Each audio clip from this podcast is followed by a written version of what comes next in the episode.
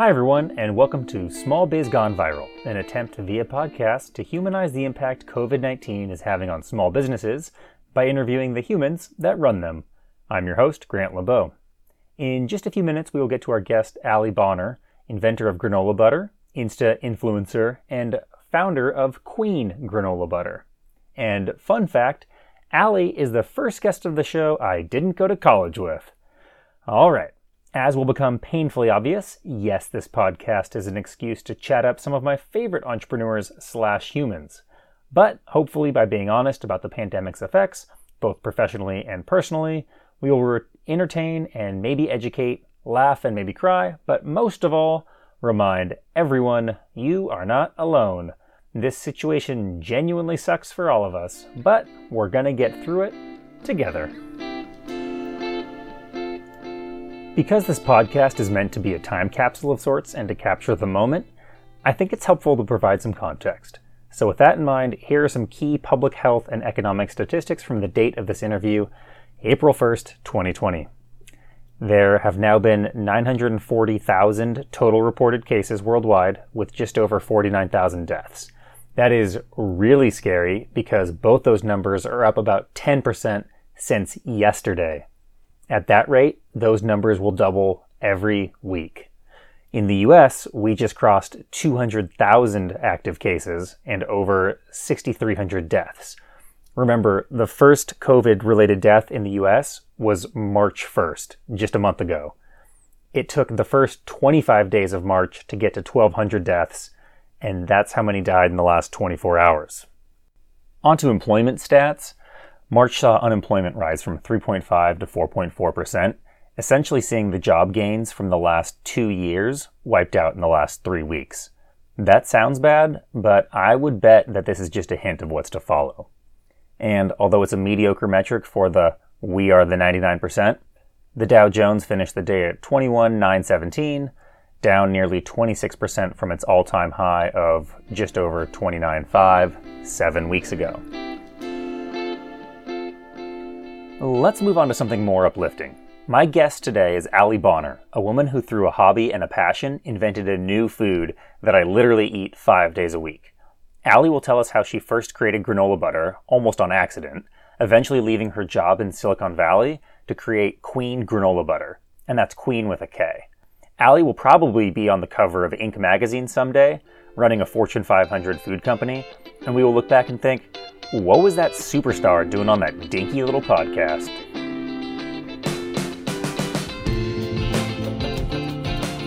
Ali, it's so great to have you here.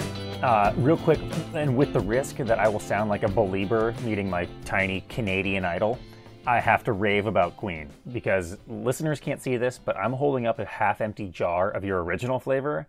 And I'm, I'm not just saying this, I actually eat Kween every single day at work do you just eat it straight out of the jar or what's yeah. your go-to? Yeah. Yeah just straight out of the jar. It's so good. I need like two yeah. spoonfuls and i'm i'm good. Honestly it's it's so great for like because i mean you know it's like when you're on the go and in the middle of the day like sometimes i just i'm hungry but i and i need something but i just don't want to like sit down and make something and i just yeah. yeah like two spoonfuls to the face kind of does it for me. Yeah yeah. Yeah uh, you're describing why we have a company. Sometimes you just don't want to make a meal. Yeah uh, so let's go ahead and have you. Oh gosh, I, I, feel like it's such a teaser to to start with the product, but let's go back to kind of your background, starting like uh, college, and then there isn't a ton of history since then. Um, I think yeah. you're one of the. I think you're the youngest person I've had on the show so far, which mm-hmm. is a, a, credit to how amazing you are. But yeah, go ahead and give us just a, a little background. Yeah. Totally. Um, so yeah, so my kind of journey with food and and this company really started um, back in college. So I went to school up in the Bay Area um, and was studying nutrition up there, and actually developed an eating disorder while I was in college, um, and really just you know had this fixation with food and healthy eating. And um, now it's you know a little bit more common. It's called orthorexia.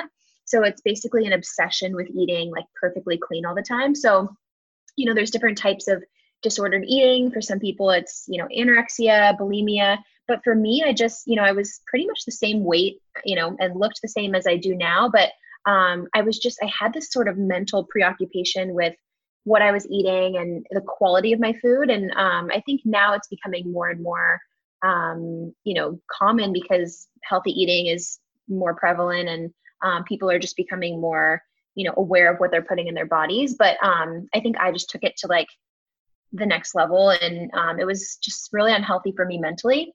So I kind of continued all through college. And then um, I graduated, moved into the city in San Francisco, um, and started working in tech and was still kind of struggling, um, you know, but I started seeing someone who really helped me just redefine my relationship with food and took it from a place of, you know, really sort of quantitative. So I was obsessed with calories and grams and macros and, um, you know, just kind of sucked all the life out of the enjoyment and pleasure of eating and food. And she really, you know, taught me to look at food as nourishment and, you know, nourishing your body and feeding your body with like whole um, you know, real food. And I think just that mindset shift was everything for me. Um, and just getting away from the numbers and away from that and really just getting back in the kitchen and, you know, um, playing with my food again. And so I started my Instagram account, which I still run today, um, which, which, is, is? called Avo Queen. and which the name, by the way, is so funny. People are like, what does it mean? Like they think it's this, and even the name of our company is Kween. Um, Kween, qu- and but sp- spell that real quick. Yeah, K W E E N. Okay. So it's like yes, queen. Um, but yeah, so a lot of people are like, what's the meaning? And like, I mean, there's definitely, you know, a meaning to like eating like royalty, you know, treating your body like a queen. Like you can kind of go all of, you know, off on all those tangents. But for us, really, it was just when I started the company, I was like, oh, my Instagram handle is Avo Queen. Like you know, and Yes Queen was like very popular at the time. So I was like, I'm just gonna roll with it. And um, so yeah, so there's not really like, you know, super deep meaning to it. But um, yeah, so I started my Instagram account really just to document, you know, there's people out there that have like fitness ones to try and keep themselves accountable um, to like eat healthy. But for me, it was actually the opposite where I kind of needed to loosen up. So, you know, I used my Instagram account as a way to get creative in the kitchen. I was doing all these like drippy, crazy recipes um, and just really getting, you know, playing, getting my hands dirty with food. And so I was, you know, just experimenting and doing this kind of raw dessert bar. And I threw some granola in a blender, threw some a little bit of coconut oil, and I was making like a crust. And I created this like butter like spread with granola. And I was like, I tasted it and I was like, wow, this actually is like pretty good. And then i just had this idea because there was you know nut butters and then there was cookie butter and i was like wow no one has ever created like a spread from granola. Um, and i googled it on my phone. I was like standing in my kitchen in san francisco and nothing came up and i was like huh like either this is the dumbest idea ever or like there's a reason that no one's done it or you know i'm about to break the internet or whatever. Or you're a genius or i'm an evil genius. And um and so eric my partner and um, boyfriend was in was at my house at the time and he was like oh my gosh like this is such a great idea. Really kind of egging me on to to do something with it because i was like i don't know. Like i was kind of just not sold on it. And we were both working in tech and like you know i had a fine paycheck and i wasn't really looking to leave my job. And then we realized there was a huge um, uh, white space for you know a lot of kids were in nut-free schools and they couldn't bring pb and j to school anymore and you know the only option out there were like seed butters um, and they really didn't like the taste of a lot of the seed butters out there. They're kind of bitter and stuff. So we saw there actually was a white space. And so we went for it. Um, we worked on it for part time for between, it depends because I left my job a little sooner than he did, but um, about six to eight months. And then um, decided to jump in full time and move down here to San Diego. And we're just still grinding that butter. I, I, I love it. And so I, I, think I told you this, but I, I, originally had the idea for, for this podcast to talk to founders and, and kind of about their path. And then obviously with coronavirus being front and center, uh, it's pivoted a little bit away and, and more into uh, more of a immediate documenting kind of exactly what's happening to us now. But one of the reasons why I had you on my list from the from the get go, from when I first met you, was because of your kind of unique story moving away from what I think a lot of people, especially in college, going to, especially those who go to college in the Bay Area, right? Mm-hmm. So, and you went to? I went to Berkeley. Okay. Mm-hmm. Yes, that's like I knew it was. I, it was either it was either Berkeley or Stanford. Okay, so you went to Berkeley, uh, and and I would imagine that come first, second, first or second semester, but basically senior senior year, when all the career fairs start coming to your school, it's like this big kind of whatever measuring contest about oh who'd you get interviews with? What what offers did you get? And and i would imagine more so in the bay area than normal the creme de la creme the the upper echelon of what you can be or at least what you think is the best possible option is working in tech totally and that's what's so funny is eric actually our senior year because we started dating junior year and i remember that so vividly our senior year it was um, September. Like we were just starting our senior year, and he had a full time offer with Accenture for October of the following year. You know, and like fat salary, like signing bonus. He was going to be moving to New York, so he had a relocation bonus. And I'm just like, like I remember talking to my parents about it, and I was just like, how is this? But it was so, it was like a competition. Like totally. my friends were getting jobs. You know, like right when we started our senior year, being in tech is like what everyone was doing. I, I just I, there's something broken with the system but it's like for three years at a liberal arts school you're told to to pursue your passions and and do what what speaks to you and like do well by doing good in the world and then all of a sudden career fair comes and the people who appreciate that schooling that you have are accenture and facebook mm-hmm. and google and bank of america and goldman and it's like wait a minute this is not what I went to school for. But it, it becomes this whole like senior year of high school all over again. Where it's like, where'd you apply? Where'd you where'd you get in? And it's like just this bizarre competition. And so it's funny that you know you went full in into that into Silicon Valley, and then basically you know had your your grand epiphany. I guess I'm saying that your first few years out of school, you really learn a lot in terms of who you are, where your priorities are, how to budget, etc and that it's really impressive that so early on you took such a huge leap to such a drastically different field from tech to an unproven food that you literally invented. And now, one of the upsides of working at a larger company is the opportunity to learn from others, specifically looking at the systems in place, which have to balance the trade off between maximizing profits and the creativity slash personality that made it so great to begin with. And by the way, how big was the company that you worked for right out of college? I mean, it was like a mid-sized startup. So I when I started with them, there was like 70 employees, and then when I left, there was probably like 250. So like we were one of the we were really fast, you know, growing pretty quickly, but um, it still wasn't like a Facebook or like a Google or something. Right. I mean, yeah, n- not many are. Uh, yeah. And is that company still around and kicking? Yeah, they're doing great. Um, yeah, I actually check in once in a while because I have some stock there. So I'm like, how are we doing? right. Right. How are things going? um, and did you feel like you were able to learn lessons there that you've taken with you, or was it such a drastically different experience? Yeah, I mean, I think, you know, I think starting out, and that's the thing, like I always talk about with, you know, on social media and even my friends that are like, oh my God, you know, you're killing it, or it looks so cool to be an entrepreneur. Like, I think entrepreneurship and like starting a business is very glamorized, as I'm sure, like, Oh, absolutely. Have, like you probably have friends that are like, oh, like, you know, because people just don't know the day to day. And you only see what you see on social media. And like, of course, we're just going to post like the badass things we do on social media. Right, of course. That's, like fun what, to share about. It's what social like, media is for. Yeah, exactly. Yeah. It's a highlight reel. So, yeah. So, like, I, I don't want to ever dissuade anyone from doing their own thing because, like, you know, that's what we're both doing. But I think there is so much value to graduating college and like just earning, you know, basically earning your keep and just like learning the ropes before you jump in and do your own thing. I think some people are what like better equipped at just starting in, you know, and starting a company right after they graduate. I personally like really needed that sort of structure and and learning just, you know, email etiquette and um how to, you know, what makes a good manager and um and all of these things. And so that was actually really helpful for me. Um, I think, you know, I was there about three, three and a half years, three years. So it was a nice amount of time where I felt like, you know, I kind of reached a ceiling of how much I was learning and I was ready for something new. So I would have either like switched jobs or, you know, left and done my own thing. So, um, but I think Eric, because he came from the consulting side, he brought so much knowledge that you learn in consulting too. Just, you know, really, because I was working for a startup. So it was like, yeah, I was learning things, but it was very startupy and still kind of hacky. And it wasn't like an Accenture where they had, you know, it was very um, formulaic. Yeah.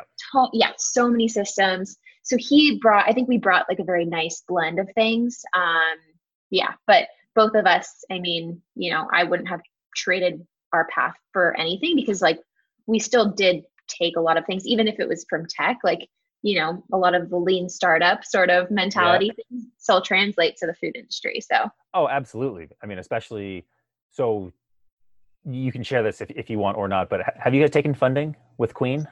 So, well, we were actually in the middle of raising our first round. Um, okay.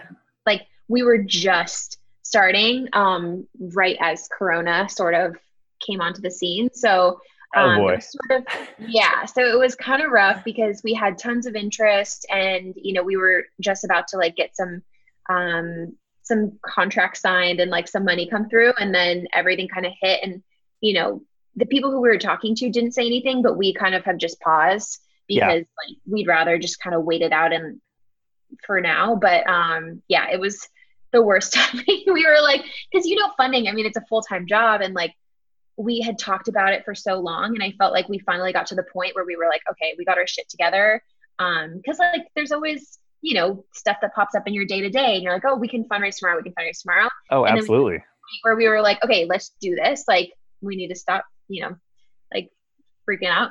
And um, yeah. yeah. And, and and that's also I hadn't really thought about that, but that's something that you know it's almost the, the, the climate that we had BC before COVID for yeah. fundraising was I would say about as good as it's been in a really really long time, right? Yeah. Mm-hmm. I mean, mm-hmm. there the economy is booming. There's there's money out there it's known that there is money to be made in food that you get that there's scalability and that you can get a decent multiple and and it's it's not tech but nothing is but that mm-hmm. there's definitely money to be made and that uh, there's there are all, all sorts of levels of funding available if you're looking for it.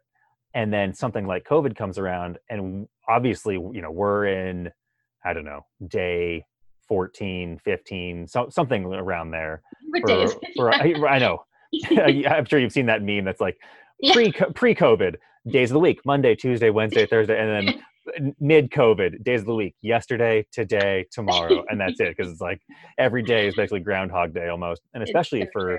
for small business owners i think where you're just your your day to day is basically trying to to 100% pivot into a new new revenue streams and basically just try to keep the lights on mm-hmm. just to and not necessarily to pause but like pause what you had going on basically put that on ice and then hopefully find other sources of revenue to bridge us from to back until things kind of thaw out back to some sense of normalcy exactly and that's what i keep telling myself i'm like hopefully this is you know there is a silver lining here of it is forcing us because we were thinking about doing you know facebook ads and leaning into e-commerce more and stuff and so that's what i keep thinking and telling yes. myself um, which we can get into but yeah like our food service accounts have all been you know down and because a lot of stores even you know if they're essential they're and they're still open like people aren't venturing out and getting you know froyo yeah. yeah. So yeah. And so, so like I know I, I know that you and I share well, so so the way that you and I met was actually at a trade show, at an industry trade show, and it was because we had shared an account, and it yeah. was a, a, a, larger juice store, ch- a juice chain, uh, mm-hmm. uh, one of the larger ones, and and uh, Kween had already secured them as an account, and and we were, I think, at that time, aspiring to be a customer of theirs or or a supplier of theirs. Yeah, I don't remember. Yeah yeah but anyway so that, that's how we met and so it, i mean that, that was a, a, a huge win that that your company had at the time and i know right now they're basically on pause as well i mean mm-hmm. that's that the, the the the smoothie bar juice chain coffee shop that that that industry is just getting absolutely murdered right now i mean totally. I, I talked to I, I asked i was asking for um for a another local juice chain here in San Diego to contribute to our um, our donation boxes that we've been putting together for the for the ER staffs uh, Oh, uh, at, nice. yeah, at UCSD and and uh, at Scripps. And they they basically just leveled with me and were like, "Yeah, we just had to lay off like ninety five percent of our staff, No way. so donations aren't really something that's Yeah. viable right now." And and so I, I I totally get where where you're coming from in terms of the having the the retail partners basically uh, who you supply wholesale to, basically just being on ice, where they're like, yeah, we may be open, we may not, but even if we are open, chances are it's it's one person in the store basically trying to sell what they either already have made or they're they're probably reducing the menu reducing open hours uh, just trying to have some source of revenue and try to trying to stay on people's radar essentially Absolutely. I mean, even retail, like I, right before this podcast, I was at Whole Foods grocery shopping. And like, it's crazy how, you know, the shelves and people were like flooding the grocery store probably a week ago. yep And now I went in and like, it just, I feel like people like stocked up and hoarded a bunch of stuff. And so then I was Yeah. like, great, like retail sales are up. And Right. then I was there today and there was like, it was dead. Like there was no one because people don't want to go out. They don't want to Yeah. grocery shop. So like, I- I'm kind of confused what retail is going to look like if sales are going to, you know, skyrocket and then plummet, and or if it's going to be this like, I don't know. What do you, like? What do you do? What do you think? so we have done our very best to avoid grocery Yeah. and the reason why is in the energy bar business if you're in grocery you know it, it, it would take me five minutes to find us in a store so we so we were in uh, we were in 30 whole foods locations before we started doing our costco road shows and i Mhm. would go into and and the way that we did it was with kind of what's known colloquially as a as a hunting license where you're not put into their planogram but it's up to the the manager's discretion where you get placed oh, and right. so that's a way for small businesses to get into whole foods and i'm not sure if and that was a couple years ago so i'm not sure if that's even still an option since the the amazon um acqui- or since amazon acquired whole foods Mhm. I know they've tried to centralize, which is, uh, I think, a, a very common misconception that uh, Whole Foods loves to shop local and Costco is on the op- opposite end of the spectrum. When in fact, they're actually, I think they've passed each other, moving in opposite directions on, on that spectrum. Where Costco is actually, I think, moving more in that that direction of moving local. So like we only do San Diego Costco's like we're it's like a 50 mile radius and we granted we we only do the road shows so it's just like our, our foot's just in the door but with whole foods we basically had to go into we went into physically into 30 different stores and sold into each one individually. And so mm-hmm. while that seemed like a really big win for us the what it meant practically was that we were put you know on basically shoelace level or like hey if you want some rickaroons at this whole foods you got to go to the you, know, you got to go to, go find the janitor get the secret key. It's in the closet behind the the the facade wall. Like i mean obviously it's like a, a you know it's an exaggeration Yeah, yeah, but that's how that's how it felt and it was, so you were never in the same place and it was just really difficult to, to find. So we ended up basically kind of pulling out of whole foods and focusing more on, on the road shows and then focusing on the the, the everything that's affected now. So the juice bars the coffee shops because in a juice bar or coffee shop if you're one of the the the energy bars there you're probably one of between one and five max and i would say the average is probably two or three maybe. So for us like we're really only in the local grocery stores. And even then like it's not it's not been a huge portion of our business. So it's funny that that well it's not funny that you bring that up. It's totally natural that you would bring that up. Where Mhm. I, I, for us we've been debating internally do we go focus on grocery stores as a way of adapting to this big change?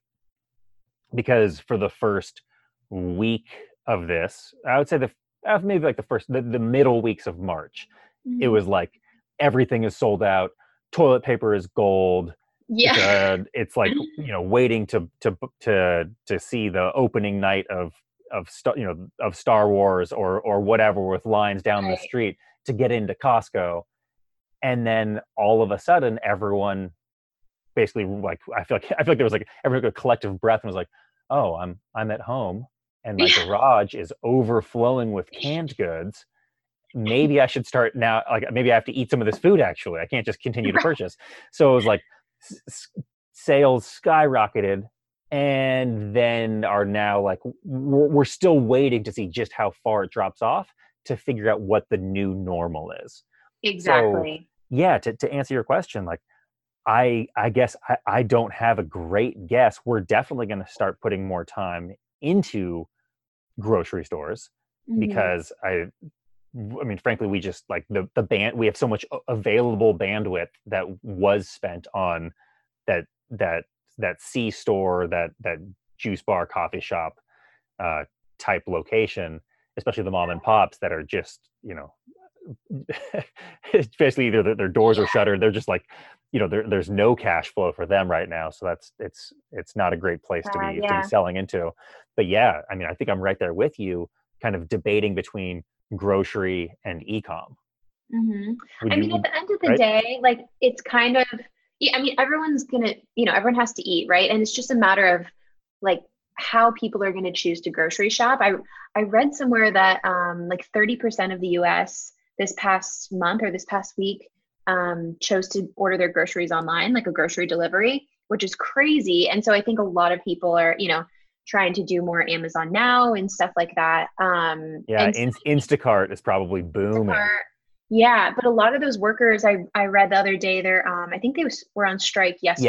Yeah. yeah i was going to say that yeah Yeah, and so it's They like better better working conditions better protections Totally. better health coverage yeah, and even of all the that exposure. employees. Yeah, I mean everyone they're like you know the first responders. They're on the front line, and so it's like, yeah, I mean I just think uh, things are going to probably somewhat stay the same, but it's just going to be much more dramatic. Where I think people are going to go to the grocery store maybe once every two weeks, once every week and a half, instead of once every couple days, like here and there for certain things.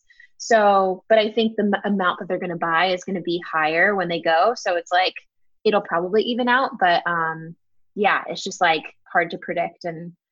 You know, UNFI and all these distributors are like probably freaking out trying to figure out like right how much to put in, you know? yeah and that's actually uh, that's actually a, a, a really good segue when you talk about so unfi is one of the biggest natural foods distributors and i know basically well at least as we've reached out to potential new customers in the grocery space whether it's distributors um, or individual grocery stores most people again going back to the the theme of this show is the pause button it, Mhm. no one wants to bring on no one wants to pioneer a new product that's kind of unproven which i would say probably is both your your product and mine is it takes a little bit of explaining when you go to the grocery buyer right? Mhm. it's not like you're walking in going hey we have Clif bars or hey we have Yeah. jiffy peanut butter everybody Right. knows what it is Mm, you don't have to explain it to anybody do you want it right whereas i walk in i'm like hey we have rickaroons they're coconut energy bars and they're gluten-free and they taste really good and people are like it's a what-a-roon I'm like, ah, okay. And I'm sure you're watching, it. we're walking in going, hey, I got this uh, amazing granola butter. It's like, it's unlike anything you've ever had. Nothing exists like it in the market. And people are like, nothing exists like it. Well, then I don't know what to compare it to. And the price point's too high. And get it out of my face. I'm trying to Exactly. feed coronavirus zombies right now, basically. Exactly. Oh my God.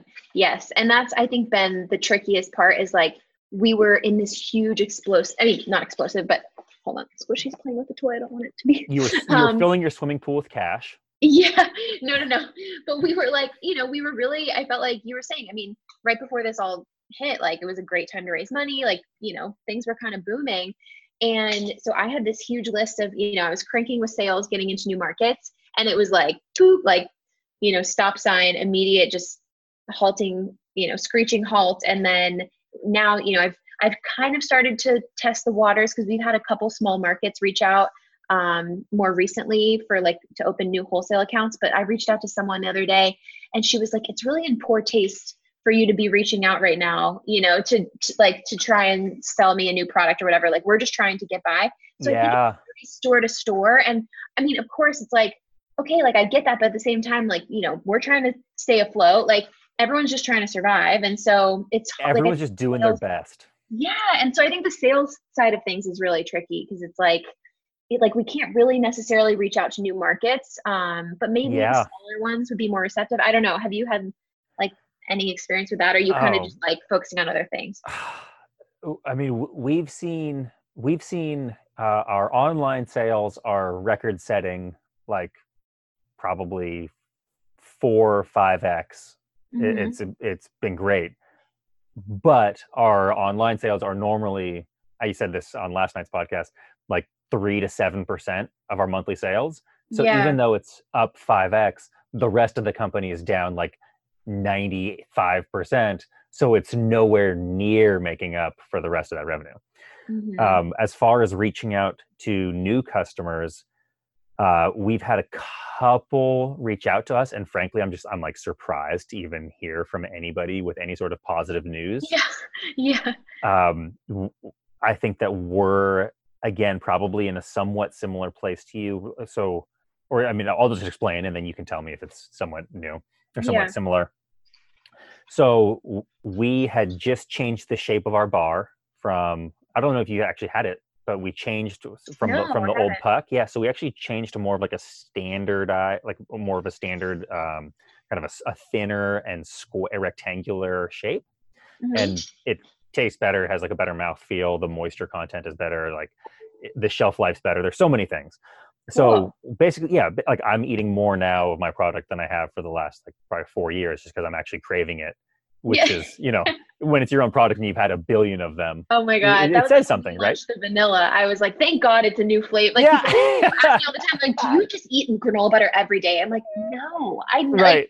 Like, it depends who's like, asking. Yeah, yeah, it's yeah. true. That's true. Yeah, but anyways, yeah. But now yeah. I'm eating it again. yeah. Um, so I I totally hear you. And and so basically what I guess what I'm saying is so we were super jazzed, we were super enthused about this new and improved product that we had. And so we had just loaded up we had just produced a ton of it. And this is a, all of last night's podcast was basically about how you load up on in or how you the, the buying cycle basically how yeah. you you prepare. And i know it's a little bit different for you because you have such a unique product that you have your own space so you don't have to produce quite as much uh, ahead of time. But so uh, for us we basically have a ton of inventory on hand and because we were assuming that the positive growth trend was going to continue and we were super excited to share it with people and then we also have new a new packaging release coming up which was going to be in the next couple of weeks and then now uh, you know we have to sell through all the products we have on hand so i don't know it could be like 2027 before this new packaging release is uh, you know actually available so this is a really long way of saying we were really enthusiastic about our sales prospects like march was going to be the our was going to be our best month ever and now it's like we're back in month 5 as a company as opposed to month 75 mm. and figuring out where to focus those energies is just i mean that's the, that is the question right now mm. and it totally I, is yeah yeah and so I, I would imagine that it, I guess I guess what I'm saying is like I can totally um, I can commiserate with you and, and that feeling of or that even that, that, that, the, the the owner had when she said you know it's really rude of you to even be or inconsiderate or what, what did she say it was? It's in poor taste. In, in poor taste yeah. And it's like i was like oh i'm sorry. Yeah and you know you're like uh, offended but at the same time you're like you know you get it right? I mean like yeah. we're we're all just trying to keep the lights on and, and she's in a place where she's she's obviously hurting financially and is like you know is this business that i've put my poured my heart and soul into is it all going to come crashing down? How quickly can i get federal funding to just to keep the lights on? So yeah i mean as far as reaching out to new customers what we our our approach has been basically trying to like very um ge- words some like very gentle emails that are like eh, that are that are just very honest and I think I actually started one of them with uh, real talk. Mm.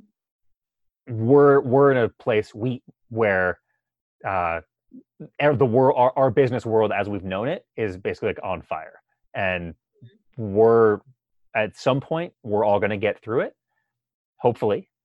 And I would love to send you some samples. I don't need a response. I don't need feedback. I don't need anything.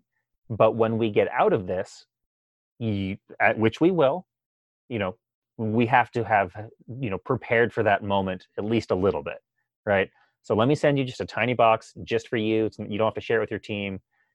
hopefully you like it and then in two or three months we can talk about it and until then if you want like a shoulder to cry on give me a call yeah so that that's I that's kind of been my message to to my existing customers uh have have you how have you been treating your existing customers and then we'll talk about we'll we'll go back to to reaching out to to new customers Yeah, I mean, so the existing customers, I've been kind of just, and we, I had just talked with Eric about this yesterday.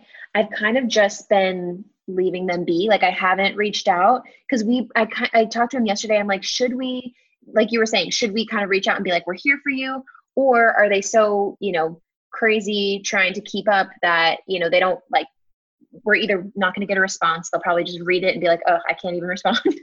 or Right. they're going to be like annoyed that I'm checking in and think there's some, you know, like hidden motive or ulterior hidden yeah motive. Yeah. And so I haven't reached out yet. I feel like now that things are kind of dying down um, is a good time. So it's interesting that you brought that up. But yeah, I mean, like I said, we've really been just focusing on ecom and playing around. Like I've been trying to learn Facebook ads as quickly as I can. yeah um, and just trying to teach myself that and you know creating new content and just really leaning into the amount that people are on their phones i think a lot of people are home and like you know instagram facebook like social oh. like my screen report was disgusting. yeah i was just gonna say that yeah oh, it was horrific. what was yours it was up 20% i don't even remember the number but it was yeah. And you know, part of me rationalizes it because I'm like, well, it's work, you know, and it's like, Allie, no, I'm just watching Ozark and scrolling at night, you know. So Ooh, yes. First of all, uh, Netflix sponsor us so that we can talk about Ozarks. Um, yeah. And so good. Did you finish the, the third season? No, don't tell me. I'm on season. I'm halfway through season two, so I've started Gosh. really late. Yeah. All right. Well, my wife and I are on. I think we're on episode five or six, and my dad is farther ahead than I am, who I work with daily. And this show is so dark. And he comes in the other day. He's like, "You, you watching Ozarks?" I'm like, "Yeah." And he's like, "Man, that show is." Or I I said, "Man, that, that show is dark."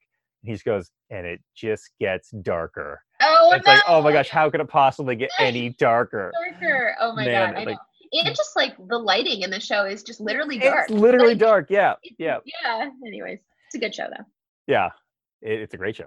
Um yeah so I, i'm i'm right there with you. I i think i had back to back like 15 20% increases week over week uh, of, of of total screen use time. And it's like oh gosh uh, think how many languages i could have learned is is like always where my brain goes and it's not a healthy way uh, to, to look at it but i'm i'm right there with you. I'm so glad you brought that up I know. Well, maybe it's the people that I follow, and it's like you know the fact that I follow mostly like wellness influencers. But God, it's been it's been such a hit to my ego to wake up every morning and see like people are just like freaking doing like five home workouts a day. I feel like they're like everyone's reorganizing everything. Like people are being so productive in this time, Right. and I'm just like, wait, what? Like I'm stress eating. I'm like barely, you know, able to function. Like I don't know how it's people like yeah it's like people are, are taking one of two paths. There's like like when Yes. this like if like when the curtain lifts and we're all able to like just like have this weird moment where we all walk outside of our homes i feel like there's going to be two types of people. There's going to be like the the the guys with like the big beards and like unkempt hair like everyone needs everyone's gonna need a haircut and a shave basically as Right. as guys. And like you know my sisters are always joking like oh well i guess i'm never shaving my legs again because like Oh you're not God, I going out into public Oh, and there's so many memes of like the yeah, what girls Right. are gonna like post quarantine. yeah, yeah, yeah. The the have you seen like the the four frame one where it's like the the eyebrows, the um that are gonna be like all crazy, like like, the eyelashes. Yeah. yeah, eyelashes, uh, yeah, nails, all like the the gel the gel nails that are like all grown out, and then there's gonna be like that second type of person who's gonna Yeah. be walking out like you know shirtless with like their their giant six pack holding their Oh, freshly baked sourdough that they that they've perfected over the course of this speaking italian or you know Yeah. intermixed with mandarin because they had time to learn both and really utilized all this work from home time Oh because if you're i mean i mean to be honest like if you're working for a big giant company and you're working from home and you now have like you, you have no commute and let's be honest like you're probably not working as much because you're working Yeah. from home like and you have that that steady consistent paycheck these times are not that bad for you oh especially if you're even like remotely introverted Oh, totally. Yeah. This is like an introvert's time to shine. I Yeah. mean, honestly, like think about it. It's like it's kind of incredible. But again, it's a very I feel like it's a very small set, like small subset of people. And it's also like the more privileged you are, the more enjoyable these times are. And Right. you know, like Wherever you were going into this is now magnified. Exactly, exactly. But yeah, no, I, I actually read a really interesting article. I forget who wrote it, but it was talking about how, yeah, just the cla like how it's, you know, the division of classes of like this kind of flight of people, especially in New York City, who are escaping to their Hamptons houses or whatever to like to ride it out. And it's just like it was really interesting perspective because like, you know, especially it's probably magnified in New York and like on the East Coast, but yeah, it is very much, you know, the more the more privileged you are, you know, you're able to kind of, oh, let me just ride it out in my like Hamptons house and, you know, and chill here. Where like a lot of people, it's like, okay, this is now I don't have a paycheck now, you know, I don't have food coming. Yeah. Like, yeah. And so yeah, absolutely. And then I mean, eh, as since this show is obviously based around small business owners, the going back to what I was saying about how everything is magnified, the, all of the uncertainty and risk that is inherent in owning your own business is now five x, ten x, what whatever, x x. It's bigger. It's bigger. It, it- it's there's just this whole level of uncertainty that you know and uh, that that continues to compound the longer this goes on right? Mhm.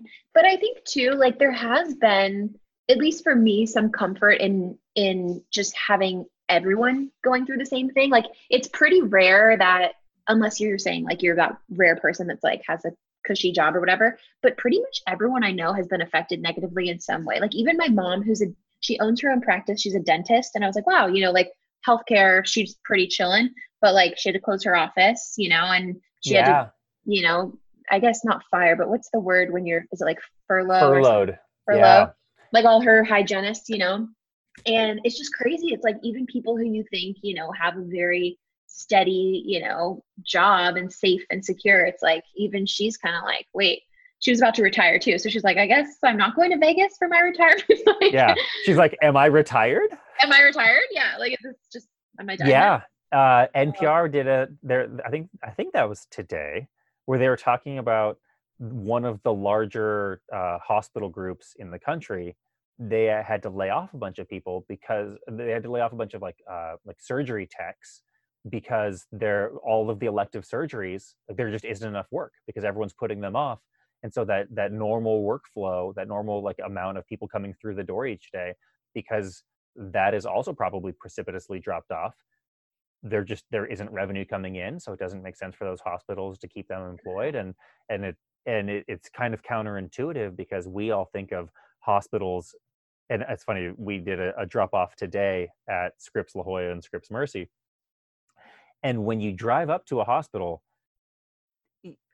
because of how much we hear about covid just i mean it's, it's all we hear about right it's it's you would go on instagram like it's your source of humor with memes it's your source Yeah. of news on whether it's tv or like any source of media and so it's very in your face but then when you actually go to a hospital it doesn't at least for me like it didn't it doesn't live up to expectations of like Right. you know uh something out of like Grey's Anatomy where it's an active trauma scene and they're like we're triaging and people are like you know a, a, nurse or a doctor is like straddling the the the guy on the gurney and is actively shocking him. It's like clear, and it's like no, it's not like that at all. pretty chill. Yeah. it's, pretty it's pretty chill.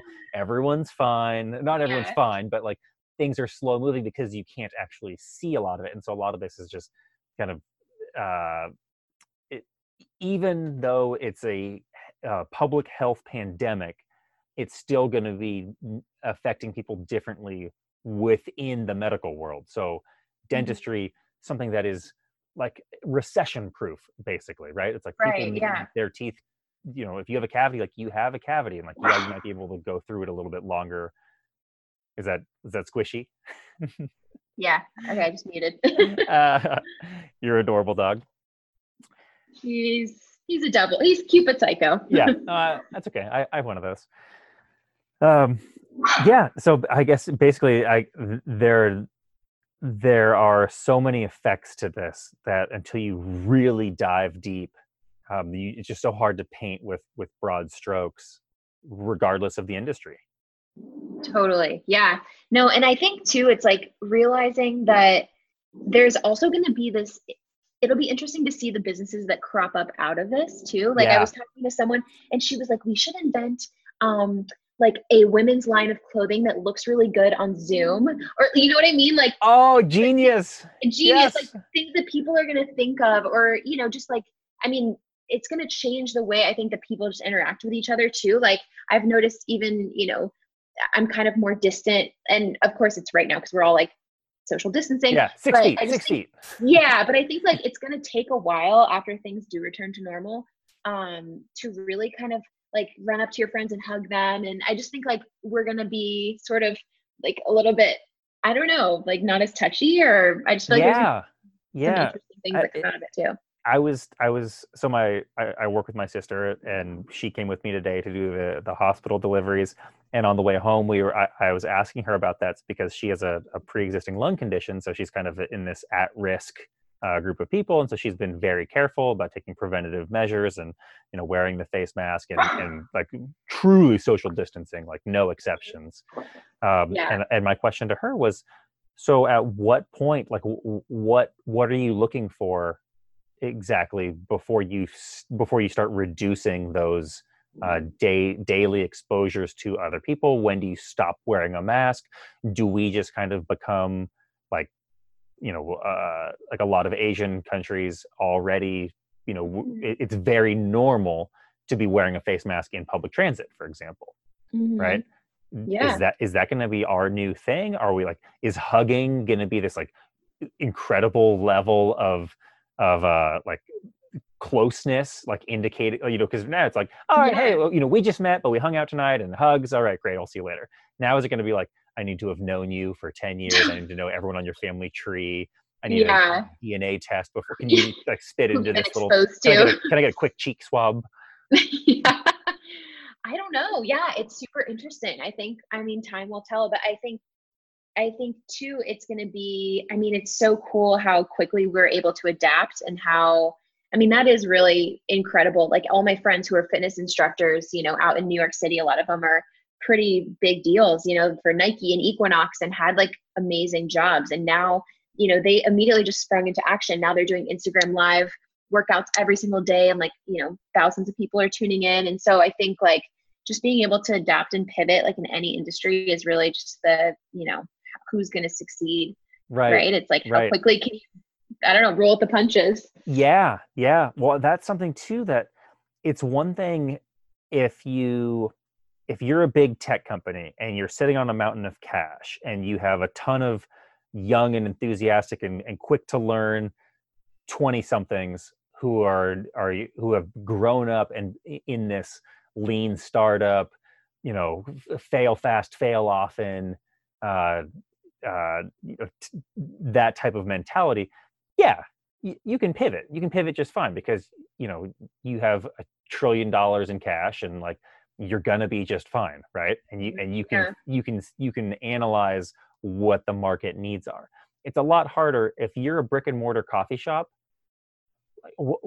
how do you pivot? You're like okay well i have yeah. i have $20000 in coffee roasting equipment sitting behind me. I have 15 blenders and like all of my supply chain is wheatgrass and juices and berries and and coffee beans and so like if that's what you do it's not like every coffee shop that's out there can just all of a sudden pivot into a fully sustainable ecom site that also employs everyone that they were once employing, right? Because those ecom, oh, like yeah. when you move to ecom, like you're pretty much reducing, like you can reduce your workforce or outsource everything. It's like the fulfillment centers. That's another uh, industry that's going to probably start mm-hmm. booming. Mm-hmm, totally. Yeah. Yeah. Was, I mean, it's just funny too. Like I drove by when I was at Whole Foods. It's right by that Milton's in Del Mar, and like mm-hmm. they set up just kind of like and Milton's. I mean, it's like a pretty big you know brand. Like they have bread all over the damn place, and they set up this like super janky like pop up tent outside with like a handwritten like Sharpie sign on like white printer paper that said "drive through," and like this like you know college kid that they were paying to just like sit there and basically like hand orders over to people. But it's like that's all they can do, right? Like what else can they do? Like they can't pivot to an e-com site, right. you know, all of a sudden. Like I mean, yeah, it's just I don't know. I feel like people are just yeah. They're like we we, we make bread. That's yeah. what we do. We make bread, and yeah. and it's really hard when you make a product that's four dollars. How do you make that an an an ecom an ecom viable, economically viable uh, e- ecom product? Like there are just some products that are just really difficult to sell online because yeah. shipping. You know, it's hard to ship a, a bigger package for and not double the price of your loaf of bread. Exactly. Right? Yeah. So, yeah, but I, w- I want to go back to um, kind of what what we are going to be doing. Uh, yeah. it, uh, you know, so we have basically we're starting to get a sense of what the new normal is, right? Mm-hmm. It's good. Like, I think they just announced again today that they're that the the national guidelines are shelter in place, and their guidelines they're not. They made a very distinct uh, uh, delineation. Yeah. It's, it's, a guideline. It's not a law because I know mm-hmm. some governors are still not doing anything really, and that's super lame. That like we're out here, well, not yeah. out here. We're in here, uh, sh- sheltering in place, and not and like I feel like it's on a local level. It's good that everyone is buying into it, but I, I do wish that everyone on a national level was also buying into it because I feel like it would lessen the impact on all of us eventually. But whatever. I digress. Yeah. Uh, so we're starting to see this new normal. And you were asking me about how I am approaching newer customers. And and you were also talking about how you know it, how important it is to be able to pivot. Mm-hmm. Are there specific types of um, online partners that you are are reaching out to that you think would be a good fit for your product? Are you doing a lot of direct sales? More focused on Amazon. And by the way, we always have this debate in our office, and like we switch back and forth all all the time. Do you prefer like when you do with your Facebook ads? Are you going to be sending people to your website exclusively, or do you do Amazon?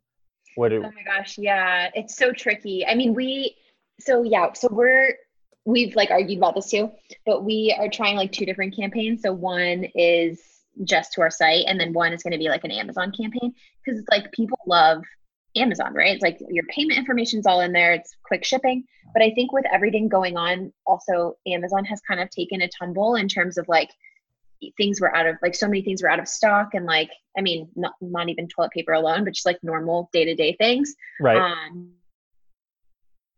i mean i guess it's you know kind of obscure but i was like oh i want to get some like dumbbells for like if i'm going to be working out at home and like there was nothing like there was nothing like you know nowhere on amazon could i find like a dumbbell or like a hand weight or anything. So i was using like soup cans. I was like yes. okay um but um and then i found something on like dick's sporting goods website or something. And so i think people are kind of also right now you know losing a little bit of faith in amazon because they're like everything's sold out. Um and isn't it isn't it weird kind of like for our and i say our generation yeah. how old are you 27. Okay, so I'm six years older than you, but yeah. I am I'm going to say our generation anyway. So you're you're okay. my sister's age, yeah. Perfect. So um, I feel like we've grown up basically, you know, definitely in the in the age of the internet. Like we were the first, or I would say, well, when we start talking about the age of the internet, I would say that seven year difference is actually, or six year difference is actually uh, more meaningful. Yeah. But growing up on the internet and like Amazon has become like the go to place, right? Mm-hmm. Like if you're not like what, what kind of product isn't on Amazon? Like, yeah. That's, that's, crazy. And when you want to buy something, because we're all obsessed with Amazon Prime, which as a consumer is fantastic, but as a small business owner is less uh, in, right. Yeah. but um, it it it's um, I, I guess it, it's tough to know where to put your money as a as a um, as a small business owner because you know that it's easy and the people love and, and, our generation especially but i mean really everyone like amazon's one of the most valuable companies in the world. I'm not i'm not like revealing this to anybody right? Yeah it's but do you send people to amazon where your margins are going to be less but everyone wants to buy them people's eyes light up like at trade shows i'm sure you get the same thing or special events they're like oh you're on amazon yeah i'm i have amazon prime and you're like yeah listen everyone has Amazon. Like a hundred million people in the U.S. have Amazon Prime. yeah, you know, I, I, feel like it's that scene out of uh, that Jim Carrey movie, Yes Man, where the, Oh, the, yeah. the the Kiwi is like, I have a membership to Costco. I, Yeah. can- I have I have access to to bulk to bulk uh, to discount prices of of bulk items, and they're like, yeah, I, th- I think everyone can get a membership. He's like, no, no, no, it's an exclusive membership. It's like- yeah, okay, well, everybody has that. Everyone does that. I know. And it's always so nice too when like I'm sure you get this where, you know, people reach out uh, like over Instagram all the time and they're like, "Hey, I live in, you know, in the middle of nowhere in Wisconsin or like somewhere." And it's like, "Are you in like my local grocery store?" And I'm like, "No." And then I feel bad there's like nothing I can say. And I'm like, "But we are on Amazon Prime." And they're just like, right. "Yes!" Like they're so stoked. yeah and, Yeah. and that, that's always funny to me because it's like you didn't look on amazon Yeah. yeah, Yeah. i'm sure that's that's a whole nother segment that we could do about customers who uh, just do things that are kind of like off the beaten path and you're like oh yeah. well that, that's kind of a weird thing like people who take the time to write into us asking us like what are the ingredients in your product? I'm like well it's it's on the it's on the website. It, it probably would have taken you oh my less time. Yeah. yeah. How many emails a day do you guys get of people either a asking for free things free samples free product or like Oof. people who are influencers or like want to collaborate because they're influencers but they have like a hundred followers on instagram? Oh alec okay so It's a whole this nother to- it's a this is literally exactly why I wanted to start my podcast. Ori- Yeah. This is this is the original podcast was basically just so that we could talk about you know how ridiculous it is like when people reach out and they're like I know I have a small following but like my following really likes me and they they will buy whatever I say and I'm like you have 132 followers and you got 9 likes on your last thing and yeah by the way, even if you had 20,000 followers, yeah like the the impact unless you are like a very very small percentage of quote unquote influencers, most people are following you either because like you show a lot of skin or you have a great six pack or like you, you do something really well. But whatever that thing is, it's probably not telling your followers what $26 boxes of or, of organic energy bars to buy. right? Like, that's- I mean, like it just has to be. I mean, if, if it's a mom, if it's like a, a mom blogger who her whole following is nut-free parents or like parents of, mm-hmm. of kids who are nut-free and are look and like then yeah, you're probably like yeah, I'll, I'll send you a, a, a, a jar of you know a little sample of my of, of Kween. yeah But if it's like, it, but for most people, like there's there's the the amount of value that influencers perceive themselves to have versus what it translates to yeah is just astronomically like diametrically opposed. Do do you mm-hmm. agree with that? Oh, absolutely. And I even, I mean, you know, as someone who's been on the other side and who Right. has brands come to me and I, you know, they give me product and stuff, like I agree. It's like, and it's such the wild west where like I can basically, you know, charge to an extent like whatever I want. And depending on the brand and the size of their budget, they're like, sure, yeah, like let's do it. And so I think you just see so many people just, you know, promoting. And the thing that's really like kind of bothers me is I think so many brands now are they see influencer marketing as this like hot thing. So they're just sending like so much product. And Yeah. so you see these influencers just sharing, and I mean myself included, it's like like now I've just started to be like, you know, really picky about what I accept because all of a sudden it's like I'm sharing, you know, six different products in a day. And like the people who are really going to be impacted is like the people who share granola butter, you know, every day at their breakfast and they talk about it multiple times a week. And then Yeah. people are like, you know, they then it's more influential because like think about the number of people that, you know, log on to Instagram and, you know, just see a fraction of like what you post. Yeah. So yeah, I don't know. I I'm very torn. I'm just very picky on who we send product to, and like I've been lucky that you know I have some friends that also are influencers, and I know like that they're very you know they convert well, and they're like definitely in our demographic of like the people that follow them. But like yeah, you get the girls in bikinis that are like I have a super engaged loyal following, and like all the comments are like these dudes like creepy old guys that are like super hot, so hot, and I'm like something tells me that like they're not going to want to buy granola butter. I don't know. it's like yes, yes, a hundred percent. I, I absolutely. So a qu- quick anecdote. So we started uh, in 2013, and in 2013, Instagram was still relatively new. I don't know what year it was founded. I'm sure I could. Yeah. I, I, I could. Let's see. What year was yeah, Instagram founded? October 6th, 2010. Great. Okay. So basically we're so we're we started two and a half years after Instagram. So it used to be that if you had 20,000 followers and you posted, hey, Rickaroons are so delicious. I love them. Or or even actually not not even that direct. If you put if you made a smoothie bowl and your your account was curated around beautiful pictures of smoothie bowls and you mm-hmm. tagged Rickaroons and and like you know put us in like where where it was rather obvious or that we that we were tagged we would get i would say one purchase per thousand followers. Mm-hmm. yeah. right? So 20000 followers 20 online purchases. Yeah. Great. Yeah absolutely. We'll definitely send you some product. Cool. Mm-hmm. put it put it out there. And back then it, like the term influencer may not have even been around yet but it certainly wasn't a career option right? Mm-hmm. yeah. And so so people would go, "Hey, I, you know, I have uh, you know twenty thousand, or actually, m- most of the time, we're reaching out to people and say, "Hey, can we send you some product, and we'll give you a unique discount code, and it, it'd be super super easy to track." And what has happened is those people, like bigger companies, caught on that in that to the to the to the impact that influencers could have. But I think that what happened was the perceived value started to drastically exceed the real value when in the beginning it was kind of a it was a bargain right mm-hmm. you could send a something that cost you $10 to make and you would get you know $500 or $1000 in sales.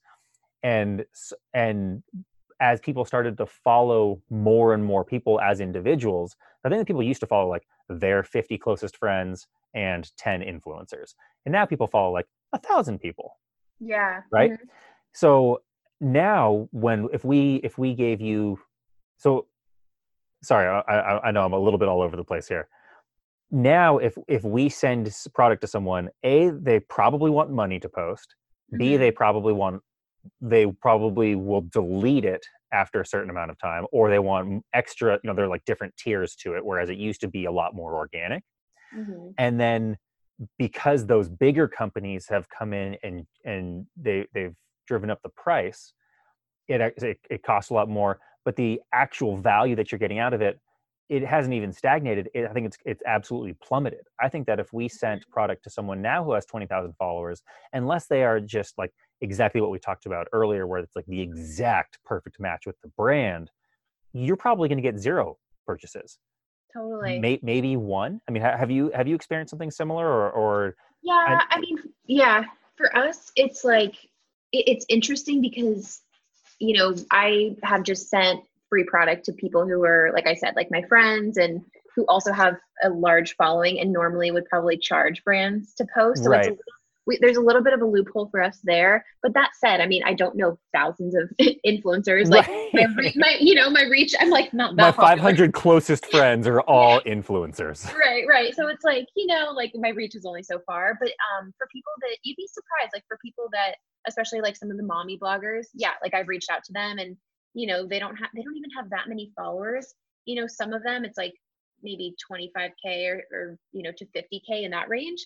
And like immediately it's like oh here's my agent or like here's my assistant that you know will give you my rates. And i'm like what? Like here's my know, media package. Here's my yeah here's my media kit. And so it's been really interesting just like you said like i think it's getting more um, saturated and like finding those. But then we've also had ones, you know, who maybe they have around like 70,000 or something and just their brand, you know, their followers really resonate with our product and, um, and everything. So we've gotten some good sales from that. But um, yeah, it's just, it's a hit or miss. Yeah.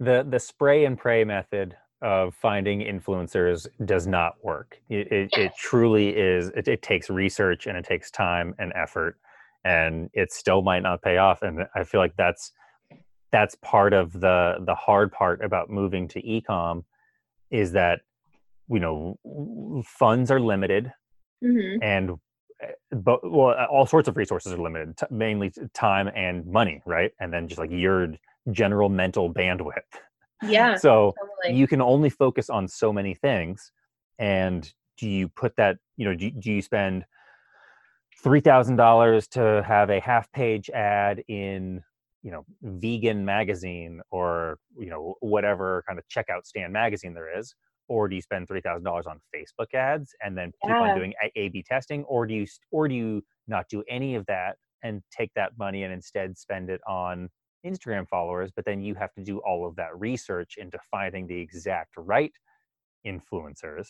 There's just like so many little things, and I feel like that's one of the hardest parts about having a really small team is you can't just say, "Hey," you, you can't just assign it to like a a a a large team within you know your fortune 500 company. You're like hey go find this best solution and you have months to do it and endless cash flow. It's like no right now the the the cash cow of your business is on pause and in order for you to keep the lights on you need to find new ways to bring in revenue and you don't really have the the the cash flow to spend on on on a ton of research that you that you can just kind of write off to, to research right it needs Right. to pay off it needs to pay off now Yeah, totally. No, mm. I know it's tough. Yeah. And I think prioritizing, yeah, like especially right now, it's like figuring out what is a priority, right? It's like, okay, everyone I feel like is kind of swarming Facebook ads. So then it's like, is that even still going to be effective? You know, when it, like the costs are going to go up. And so, Mhm. yeah, it's just kind of, I mean, for us right now, we're just like, you know, throwing spaghetti and seeing what sticks, throwing shit at the wall. yeah yeah it's hard um i did have one one uh well i always say that i have one more thing to talk about and then we talk about five more things but as i was looking at your your pre your pre-interview you were the first person to fill this out by the way my my pre-interview survey so i'll survey you afterwards about my survey oh, cool. uh jokes But, okay. um, like, oh wow. well I, I mean actually if you have feedback i definitely will take it but um one of the things that i i literally la- I, I lolled when i read this uh, one of the questions that i have is what is your least favorite question about your business to receive at a party and why and it is basically the exact same one that i that i think about all the time and you just have to put on a smile when when nice well well intentioned strangers tell you how to run your business. Yeah, or Aunt Sally or you know Joe Schmo at a at a Whole Foods when you're behind the demo table. And wh- Yeah. wh- what what is that question, Allie? Have you guys ever thought about going on Shark Tank? Like, no, I've been living under a rock for the last decade. Mark Cuban, who's that? What's Shark Tank? Yeah. oh my god, it's it's so bad because you like you said, like I I just smile, just smile and wave, just smile and be polite, but at the same time, I'm just like. I just I tune out. Like as soon as someone asks me that, I'm just so checked out from the conversation. From that point on, I'm like, I, there's no coming back from it. It's like even if you tell me something super insightful about business after that, I'm like, I don't. Uh, you have no credibility for me after that. yeah, yeah. The the what are the other questions that are kind of in that vein? Like, have you thought about Whole Foods? Have you thought about Trader Joe's? Yeah, you, like- we get a lot of it like when we post on Instagram, and it'll be like, eh, I mean, and this is more like I give people the benefit of the doubt for this one, but it's like I'll ask like, hey, you know, what what markets do you want to see granola butter in next? And kind of just, I think part of it is like people don't know how the food system works, but we get like people are like Trader Joe's, Target, and I'm like. Yeah, like no shit. Like I would love to get in there. I was thinking more like your local co-op or like give me some some low hanging fruit, you know? Um, yeah, it's like okay for, for everyone out there Yeah, for everyone out there listening, uh, mom, uh, i- if an Instagram account is still being run by the founder, the founder's significant other, a family member of the founder, and and you know that, there's a, a, a good chance that Trader Joe's is probably not an option yet. yeah, exactly. Right. It's like, it's like, oh, thanks for for uh, giving me that idea. I didn't even think of them. Yeah, it's like if if if I'm in Trader Joe's, uh, we're doing, I, I don't know, 10 20 million dollars a year like just with that account like that's that that is Yeah. like i'm out i'm outside driving my like, like which which of my teslas do you want to take today is basically Right. the, Right. the follow-up question to Totally. Yeah. Squishy. yeah Yeah. um all right i feel like you and i could talk forever but let's go ahead and and wrap this up uh Kween granola butter which i i actually have in front of me and is actually empty so you and i need to meet up so i can i can trade you Yes. rickaroons for my next supply of this Well, social distancing. I will send Yes. you some. okay perfect uh i if people want to buy it because they definitely should because it's freaking incredible what's the best way to do it Yeah, I mean, depends if you're going to the grocery store right now, but if you are, Whole Foods um, will also be expanding to the East Coast with Whole Foods in Will a you? couple months. congratulations that's incredible. Yeah, so I mean, hoping hoping they don't push anything out. I don't think they will, but for, we're set for July. so which Um, which regions are you in right now We're just in SoPac right now, so yeah, so like the whole this side of the country. Um, this side of the country so we're in san diego so Yeah, oh, yeah. so sopac meaning for in Yeah. layman's terms so Southern California, Hawaii, Arizona, Nevada. okay so And yeah so santa barbara south Yes, Right. yeah. And um and then we'll be expanding to three additional regions. Um so mid-Atlantic, which I believe I don't really know where that is. I should look into it. And then northeast, so like New York, Boston, and then Florida. so, basically the whole eastern seaboard there. yeah i mean yeah. Um yeah. congratulations that's incredible Thank you. Yeah. And then as we talked about, I mean, Amazon Prime for Yep. anyone else, yep pretty much or our site, kween.co.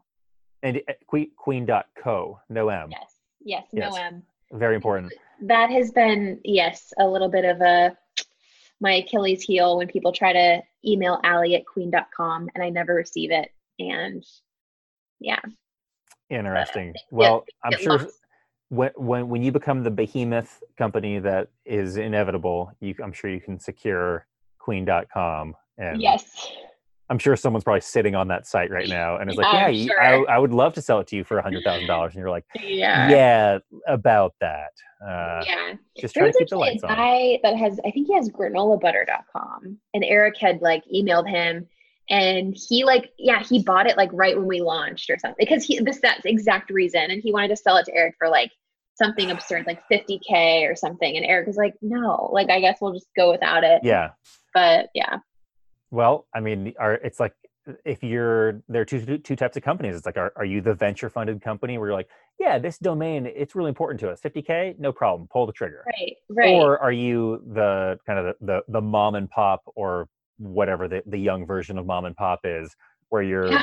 you're self funding, you're bootstrapping, your friends and familying, and you're like, "M- probably won't get paid this year. Or if you are, it's like you're just trying to rub two nickels together Yeah. you're like living off that old that old tech life where it was like money oh was no god yeah, right. I know it's so wild.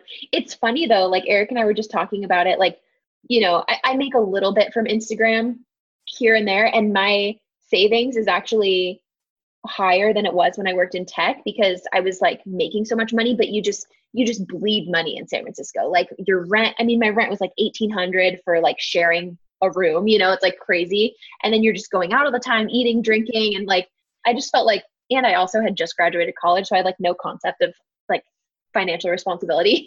so I would just like money would come in. I'm like, great, ching, let's do it. You know, yeah three hundred dollar Equinox membership a month, like crazy shit. no know? problem yeah Yeah, no problem. go there once a week totally worth it Yeah, exactly.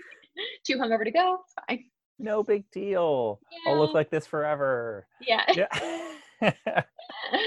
yeah. Anyways, thank you so much Yeah. for having me. This is so fun. Sorry, Squishy was barking a little bit, but um, all right Allie, you're you're incredible and your business is going to be around forever because uh, there's no one else no one else like you no other product like yours it's i i i look at my peanut butter in shame now just like like with with like scornfully just willing Yeah. it to turn into granola butter this stuff is so good we should put that on a t-shirt or something. Yeah, granola butter.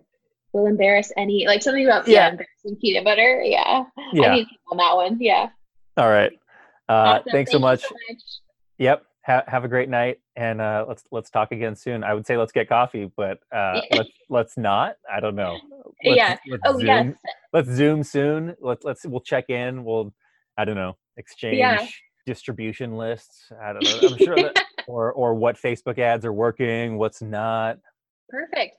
Yeah, I mean, send me your address and I'll get you guys some granola butter if you're needing it. Nothing would make me happier. We'll do it. All right. Awesome. Thank you. Have a good night. Thank you so much to Allie Bonar for being on the show. If you would like to taste the magic of Kween granola butter, go to kween.co. That's queen with a K and co with no M. You can get 15% off with the code SMALLBIZ, all one word, and biz with a Z. then again, you can always show some extra support for a small business and skip the code. Food for thought. Thanks to Peggy Bunker and the Bunkmates and their frontman Ryan, aka the guest of our next episode, for use of their song Geronimo. The ever depressing unemployment and COVID stats come from the Department of Labor website, dol.gov, and worldometer.com. As I always will, I'm ending today's show with one unsponsored small biz recommendation, aka, they don't know I'm talking about them. Today's business that you should support if you can is Nibble Chocolate. They make absolutely incredible single origin dark chocolates with just two ingredients organic single origin cocoa and organic whole unrefined cane sugar. You can get a four bar flight of 72% dark chocolate, each made with beans from Madagascar, Dominican Republic, Brazil, or Peru. Their packaging is beautiful and the perfect, off the beaten path gift for a chocolate lover. Maybe it's time for some self care and you can write a supportive note to yourself. Dear me, you are awesome. Enjoy this chocolate because you're good enough, smart enough, and doggone it, people like you. Sincerely, me. So do some social distance shopping from your couch at nibblechocolate.com. No need to feel guilty because you're shopping small and helping the economy. Check out smallbizgoneviral.com for all episodes and updates. That's biz with a Z. I would genuinely love to hear from you with your feedback, input, interview nominations, and suggestions for future shows. You can always send me an email to smallbizgoneviral at gmail.com. Just like with small businesses, if you like this podcast, share it with friends. Tell them about it. Post about it. Put it on your Facebook, facebook.com. Someday, hopefully soonish, this will all be over. And until then, stay inside and remember to shop small and buy local.